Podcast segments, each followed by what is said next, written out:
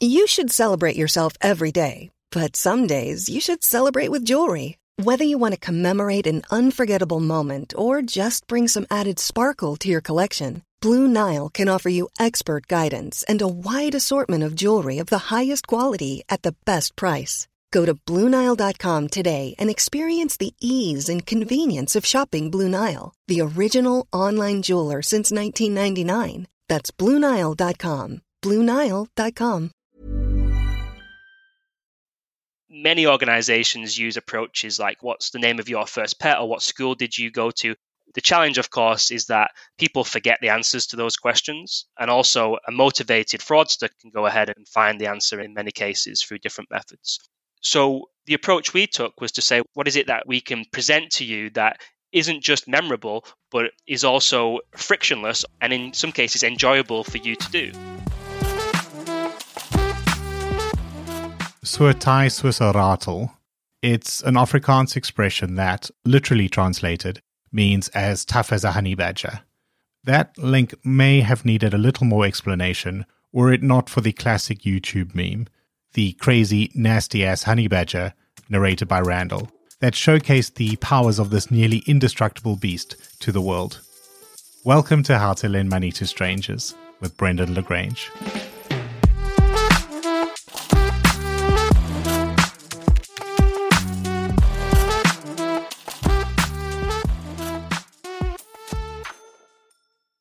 Well, Matt Salisbury, CEO and co founder of Honey Badger, welcome to the show. Thank you, Brendan. It's wonderful to be here. I introduced you there as the co founder of Honey Badger, which is, of course, true, but it's also an incomplete summary of your entrepreneurship track record.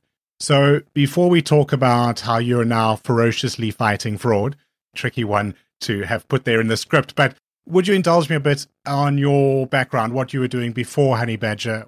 Yeah, sure. So I've had quite a an active career, let's say.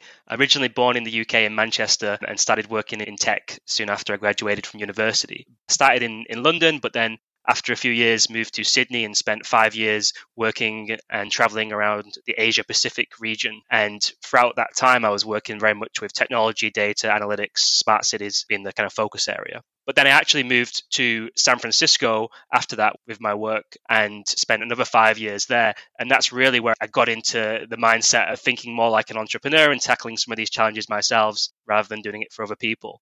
As part of my journey and time in San Francisco, I started a company called Entropy, which was around customer experience, around consultation and collecting survey data from people. And eventually that was acquired by Civica, a large kind of UK company. So Honey Badger really is the second time round for myself and my team what is Honey Badger and what was the gap in the market that you saw and wanted to fill with it? One of the first questions that people ask is why are we called honey badger? And if you're familiar with the animal, it's very kind of persistent, it's intelligent, and in some ways it's quite an aggressive animal. It can really hold its own. And we had the mindset and the mentality that when we founded Honey Badger, we wanted to fight on behalf of our customers to help protect them against fraud and to give them the tools and support needed to fight back that was our mentality and it became our philosophy and hence it became our name in terms of the opportunity that we saw going back to when we founded entropy one of the things that we did was push out or create software that was used for surveys or consultation by governments with the community and what we saw very much during that that work was overseas bad actors would try and sway results. This isn't a new kind of concept. We've seen it at the political level before, but it actually happens at the community level with overseas bad actors trying to sway the outcomes of surveys or just disrupt them. It's very difficult in many cases to prove that somebody is who they say they are or they claim to be, especially when you don't have two factor or multi factor or any previous kind of knowledge on that person. And so we saw an opportunity for technology that could play a role in helping organizations really prove who somebody is, is who they're claiming to be, but do that in a frictionless way because there are technologies to help do that, but they're so disruptive to the customer experience that often they're not actually helpful. And so we saw an opportunity to be creative and innovative and bring something to the table that could really play into that aspect of. What I'm quite interested in as well is we said there, this is your second go at entrepreneurship. You were a successful entrepreneur before. You exited, you had some time being an advisor, consultant, and now it's the second bite. Now, I've not been a founder myself, but I've got two kids, and I guess the first time you have a child, you almost do it without quite knowing the challenges that are there. And then that sort of allows you to take on this new stage of your life. But then when it comes to you know, the decision to have a second child, you're like, well, you're going in with your eyes open. In some ways, better because you, you've learned a bit. In some ways, worse because you know what's to come. So for you, your honey badger now about a year old, what's that experience been like founding a second business, going into the startup game again with your eyes wide open? The benefit comes when talking to investors, raising money, getting the support that you need because you've already got a track record. You've got previous investors who can support you and are willing to support you. And that makes that part of it much easier and just the fact that you're experienced how to navigate those initial kind of kind of complex situations so that's the good part of it but then the other side to that is to grow a business, any business, you have to have a really solid product. You have to be able to convince people, convince the market to buy that, and you have to address the problems that the market has. And honestly, that doesn't become any easier. You have to be on your game every day, listening to people, having conversations, adapting, pivoting in some cases if need be, and continuously be willing to work and to adjust and improve. How effectively you can do that determines your success. Of course, I've got some of the same team members, so I've, i know I've got people I can trust. It takes a little bit of the stress away in that sense, but certainly you're a bit wiser, but the challenges are still there. We had a saying with our previous organization when we would go into kind of opportunities and we'd have a, sales pitch and we'd do a proposal. We had this saying where we'd say, No news is good news. So if they haven't heard back from the customer, we haven't heard a no, that it's probably good news we've not heard back. But actually, what I can tell you now is that when you have no news, it's really just a delay before the bad news. And because of that, I can take action and find ways to work around those situations so we're not just waiting for a no. But it's things like that where you learn that experience, but then you ultimately have to adapt and go, if you don't get any news back from a customer, what are you going to do to try and fix or correct that, that opportunity? Let's talk about those products then that you're building this time around. As we said in the intro there around geo authentication, but what does geo authentication mean for those of us that might be on the user side or those of us who have a online KYC problem we want to solve and are looking for ways that don't involve yeah, your mother's maiden name and the, the old favorites. Yeah, geo authentication is a really unique product for pretty much any financial institution, whether it's in the consumer finance or through to the traditional more banking sense. At some point in time, you usually are in a situation where you need to prove somebody is who they claim to be. And you often rely on asking people questions that they should know the answer to. What's your mother's maiden name, as we said, or what's the name of your first pet, or what school did you go to? What, there's a whole variety of questions there which are commonly used by the industry. The challenge, of course, is that people forget the answers to those questions, and also a motivated fraudster can go ahead and find the answer in many cases through different methods. And you do actually see that in some cases, you get organizations like Equifax that can go a little bit deeper. They can do what's called dynamic knowledge based authentication. And maybe they can look at your bank statements and ask you, have you done a transaction for this amount on a certain day? Or how much do you pay against your mortgage each month, etc. And that's a little bit better. But ultimately, people often don't get those questions right, especially when it's on the spot. So the approach we took was to say, what is something that you should know that you should always know, you'll never forget, that we can present to you that isn't just memorable, but is also frictionless or very easy and in some cases enjoyable for you to do. And we took this concept of okay, if you live at a certain place or you know a certain area, then why don't we go ahead and grab different images from that area? And we're talking Google Street View images in many cases. These are images that aren't easily searchable you'd have to walk around and try and get to know a place if you're going to do it yourself. But we'll go ahead and we'll use our intelligence AI to go and find images from a location that people who live nearby should recognize. And then we put those images in a lineup with other images from different parts of the country that look similar. And for a user, they simply click the images that they recognize, and we can then compare the results and see if they've passed that challenge and it makes that whole experience of knowledge based authentication really straightforward, really easy, and really powerful in many ways because we can also generate totally different images or totally different challenges each time. It's not the same questions over and over again. And in a nutshell, that's what geo authentication does. I've run afoul of the verification process before once. I think I've spoken about on the show before, but we were moving house I paid for the movers and the movers arrived and they got there and said, oh, we still haven't got the payment. We're not going to load the truck until that's sorted. And the bank, I'd made the transfer from my internet banking, but the bank had put a freeze on it and I hadn't noticed. And I thought I'd paid. I hadn't The movers are there. It's a big rush. So I phoned in to get the payment cleared. And it went through these things. As you said, the bank has more data. So it wasn't my mother's maiden name, but it's things like, yeah, what was the last transaction on your credit card account? Or what day was it? Or they'd ask you, like, what is the email address we have on record? And then you were, I can't remember if I've updated them with, or did I use my work address? And you say, it could be this or it could be that. And they said, no, we have to enter one in and then we don't know if you're right or wrong.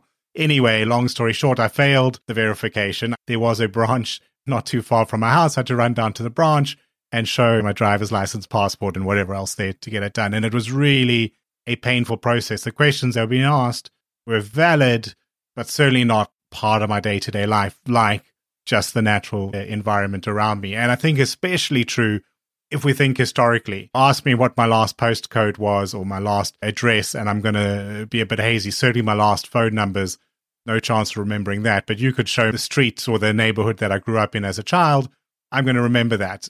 So I think as an idea, it's got a lot of potential. I guess one worry would be obviously, as per there, I've moved around a lot and we've moved into the house we're in now just a couple of months ago. So would that be a barrier? Would would I need to be well established in my neighborhood to to be able to pass these tests? Yeah, there, there are ways around that. A challenge doesn't have to be generated based on your current address, for one. It could be based upon an address you've previously lived. It could be an office place, somewhere you've spent time during your childhood, whatever. Different ways and different places you can generate challenges for. That's one aspect of it. Of course, if you, let's say, creating an application for a loan and you're trying to we want to prove as part of that KYC process that you live at the address that you specified then we want to generate that challenge based upon the address you provide. And there's a few things we can do. We can make challenges harder or easier we can tweak it so that we grab more distinct landmarks for example. In many cases we we don't want to do that because we don't want to make it too easy. And in in that case maybe you'll fail that challenge and then we'll revert to some other technology to validate you and that's okay because that really is kind of an outlier in this relative to the, the general types of challenges we do. But certainly there, there are things we can change on our side, different ways of making it easier or harder. And then, really, just a, another a note to, to, bear in mind is we have a patent pending on this, and it, it actually extends well beyond just using imagery. We can take other information, such as maybe a local coffee shop nearby that you visited or a supermarket. We could ask you, how long does it take you to walk there or drive there? Is that uphill or downhill? There's all these different types of derived information that we could, in theory, generate that you only you should know.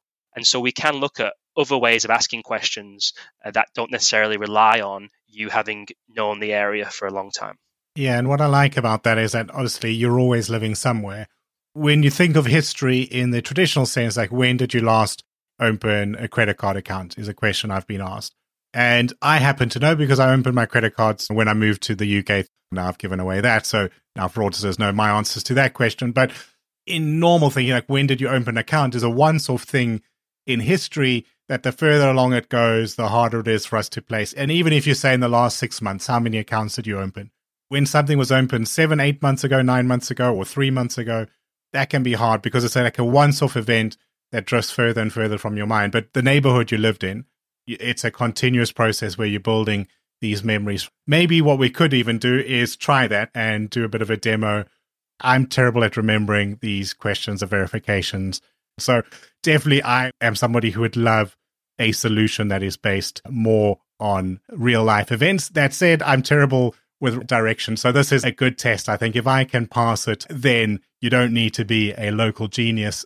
Yeah, so let me go ahead then and we'll do a live demo and see if you actually pass. So, what I'll do is I'll explain as I go for people that are listening in and can't see the screen. But essentially, I'm going to open up our demo interface here and type in a postcode that you provided to me. And what you'll notice is that the technology now goes away and it's finding images from nearby to that address and it's finding images that hopefully you'll recognize and then grabbing other images that look similar from different parts of the country and then putting them together into this kind of nine, three by three grid with nine images total.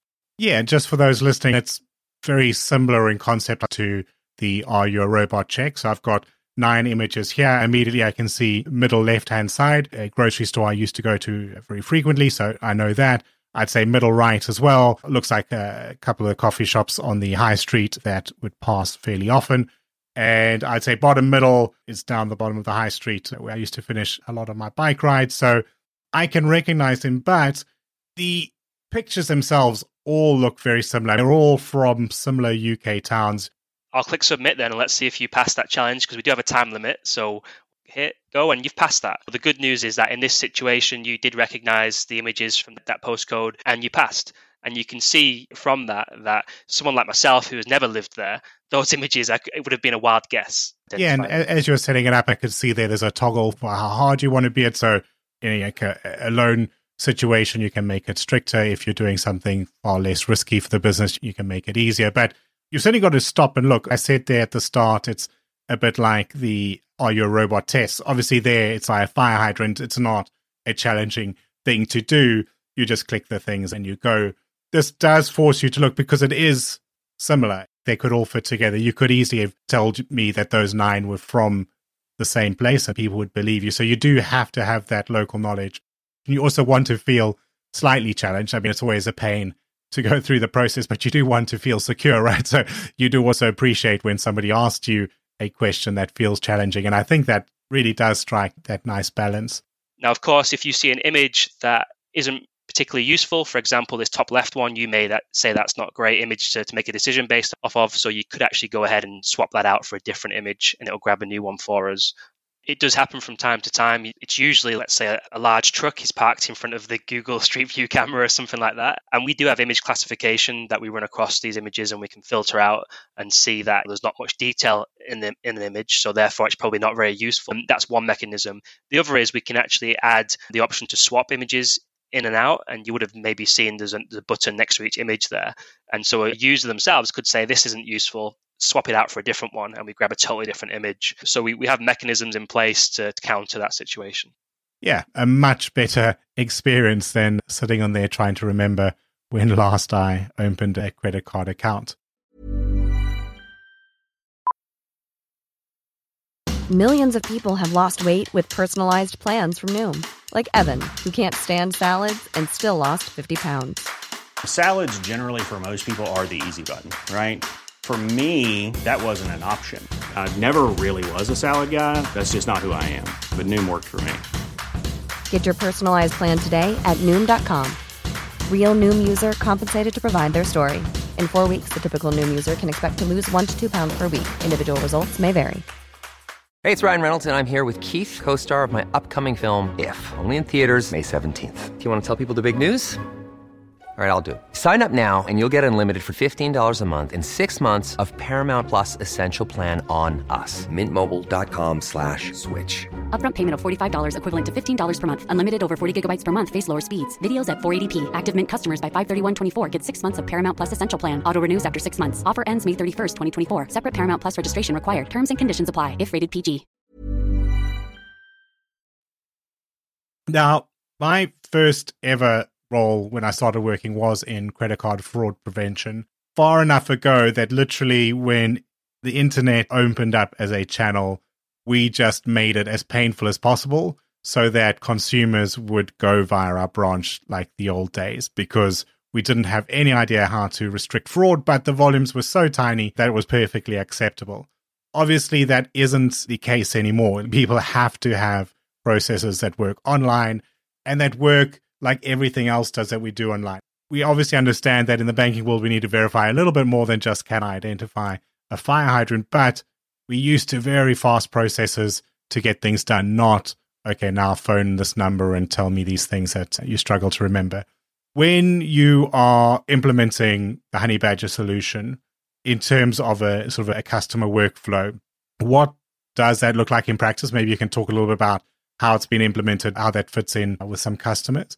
And what's that early reception been like? I think one of the hard parts of selling fraud solutions, to some extent, collection solutions, is those tend to be the most conservative people in an organization, the people that see what goes wrong when people make decisions to to benefit the customer for 20 years, the worst case scenario. So they tend to be a bit conservative. And now you're bringing this very new uh, approach here. What we've seen, and I think the industry's seen, over the recent years is that there's a lot of challenger organizations out there now. And whether it's in the finance space, consumer finance, or whether it's traditional banking sense. And these organizations are almost like startups. They are basically tech first organizations and they think and act very differently to those traditional banking institutions. And because of that, they are open to new ways of doing things. And especially if those new ways help improve the customer experience, because that's actually what they compete on. People go and open up new bank accounts with these challenger brands. It's the customer experience that really attracts them and keeps them banking with them because you don't have those limitations of having to go in branch, etc. And the other really part of this, and this is how we've evolved, Amplify Capital, a customer of ours, they operate the brands My Community Finance and Revo, which are loan providers. Now, we started working with them to stop fraud and using geo authentication to, to do that. But what they immediately latched onto and recognized was that one of the biggest challenges for loan providers is that people abandon or drop out of the application process because the experience or the friction is too high. They realized that actually they could use geo authentication as a way to perform KYC.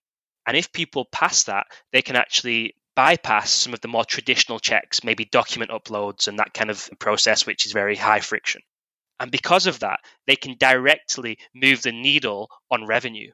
They're thinking about this not just as a cost to the business in, in the sense of investing to stop fraud, but actually, how do we invest to stop fraud, but also increase revenue because we're eliminating friction, reducing abandonment, and getting more people free to have loans, etc. So they have a totally different mindset. And I think because they're becoming so competitive, that will actually end up forcing those traditional institutions to adapt to change or to shut down. We're so used to such good service everywhere else that it needs to catch up and we give a little bit more, particularly the older folk among us. We remember the days when it was truly terrible to get a banking product. So we see the improvements that the industry's made, but certainly we also see where some of the other one click solutions are. And we want to get somewhere in between at least. Talking through the demo there, you've won the way that you select the images and screen those. But two, then you've got the image recognition. And three, you've got all sorts of analytics and technology sitting behind your solutions. And indeed, when I went to the Honey Badger HQ website, click the About Us page, you list technologists first among everything. So obviously, it's a tech first uh, company. But what is your technology, your data, and your analytics philosophy there? Yeah, I think first and foremost, our high level philosophy is that we believe data ultimately is a great way of stopping fraud and solving some of the challenges that we've talked about. But we have another side to that, which is really that data itself isn't enough. What we also need is domain knowledge and context. Uh, otherwise, you end up with really a solution that's being built in a vacuum, which doesn't take into account the nuances of the different industries you're working with. And the other kind of part of our philosophy is that we partner with our customers to bring in their domain knowledge and then build solutions which ultimately have data element, best in class data and machine learning elements with their domain and industry knowledge. And that's what we've done with Amplify Capital. It's what we've done with other brands as well. And I always say to the people I speak with, look, challenge us to, to solve a problem. Let's work together and put our heads together because we've got some of the best technologists, you've got some of the best data at hand, and also some of the best domain knowledge. And so that is our kind of high level philosophy.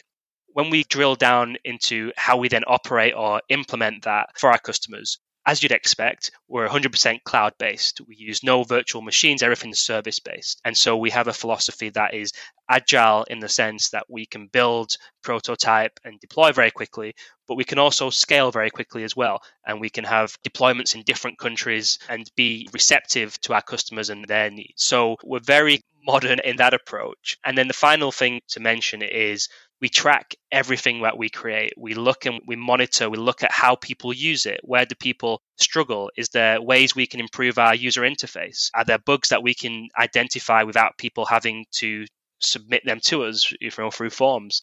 And then we feed that back into our product development and into our roadmap, and we fix those and we refine. And so we use data in that aspect for that continuous improvement cycle. But Matt, we've spoken primarily about geo authentication. It's not the only fraud defensive arrow that you have in your quiver. So maybe you can also just talk a little bit about how you take that technology, how you take the analytics and the insights you have, and what other fraud tools are you using Really, really fast growing area of our business is the what we've built around mobile intelligence, which basically means we can take a phone number and we can determine risk associated with that phone number. And it could be fraud, identity risk. It could also be, in some cases, credit risk and how likely is somebody to repay a loan based upon the attributes we see. Ultimately, what we have is integrations with mobile network operators around the world, for example, where we can go ahead and check as an is a number being forwarded is it overseas has the sim been swapped? And we can even go to the level of taking some personal information first name last name date of birth and postcode or zip code and comparing that against what the mobile network operators have on file. And so we've really invested in that part of our business because there's so many insights you can get there and it's instant to do but it's also frictionless. And the mobile network operators have some amazing data because it's often very up to date. So to have somebody, let's say, apply for something and then to instantly check and go, does this match what Vodafone and EE or Verizon or whoever have on file? And then confirm that gives you a lot more confidence that you're actually dealing with the right person and then you can move them through that onboarding process much quicker. And then we orchestrate all of that together. So you've got that the, the KYC, the mobile intelligence, and then you've got the geo authentication part of that, which could come into play if they fail one of those earlier tests, or you just want more confidence that it's who they claim to be. So that's really where we've invested recently as well. A lot of interesting stuff here for people in that side of the lending game. If somebody wants to speak to you, Matt, or just to learn more about the Honey Badger projects, maybe wants to go and try or have a look and see that visual test in a bit more detail, where can somebody go to to learn more? Welcome to visit our website, which is honeybadgerhq.com. That has some material there. You can hit me up on LinkedIn. I love to chat to people on LinkedIn and just catch up and make connections there. The other thing that I'm happy to do is introduce people to some of our customers, the, the institutions that we work with, Amplify Capital, for example, have great relationships there. So if you ever want to speak to somebody that's doing this and has done it and is getting the results and the impact, and, and you want to learn from what they're doing, I can also make introductions and we do attend events. So there's lots of ways to connect with Honey Badger. I'll put the details in the show notes as well. Matt, thank you so much for your time today. Thanks for having me. And just like to say, I love your podcast. So please keep up the great work because it, it's very informative for people like myself. So thank you. thank you very much for those kind words. And anyone else who loves it, do follow it on the players as well, not just listen one and one. But yeah, thank you again, Matt. And thank you all for listening.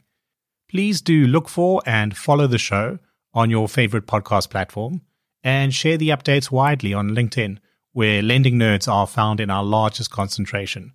Plus, send me a connection request while you're there. This show is written and recorded by myself, Brendan le Grange, in Brighton, England, and edited by Fina Charlson of FC Productions.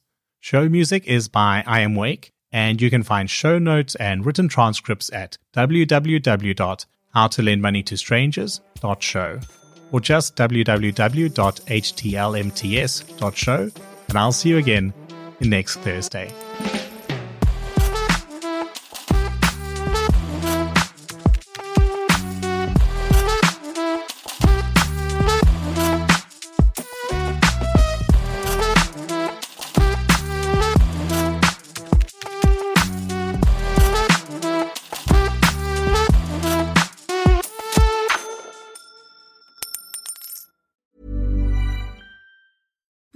Deserves the best, and there's no better place to shop for Mother's Day than Whole Foods Market. They're your destination for unbeatable savings, from premium gifts to show-stopping flowers and irresistible desserts. Start by saving 33% with Prime on all body care and candles. Then get a 15-stem bunch of tulips for just $9.99 each with Prime. Round out Mom's menu with festive rosé, irresistible berry chantilly cake, and more special treats. Come celebrate Mother's Day at Whole Foods Market.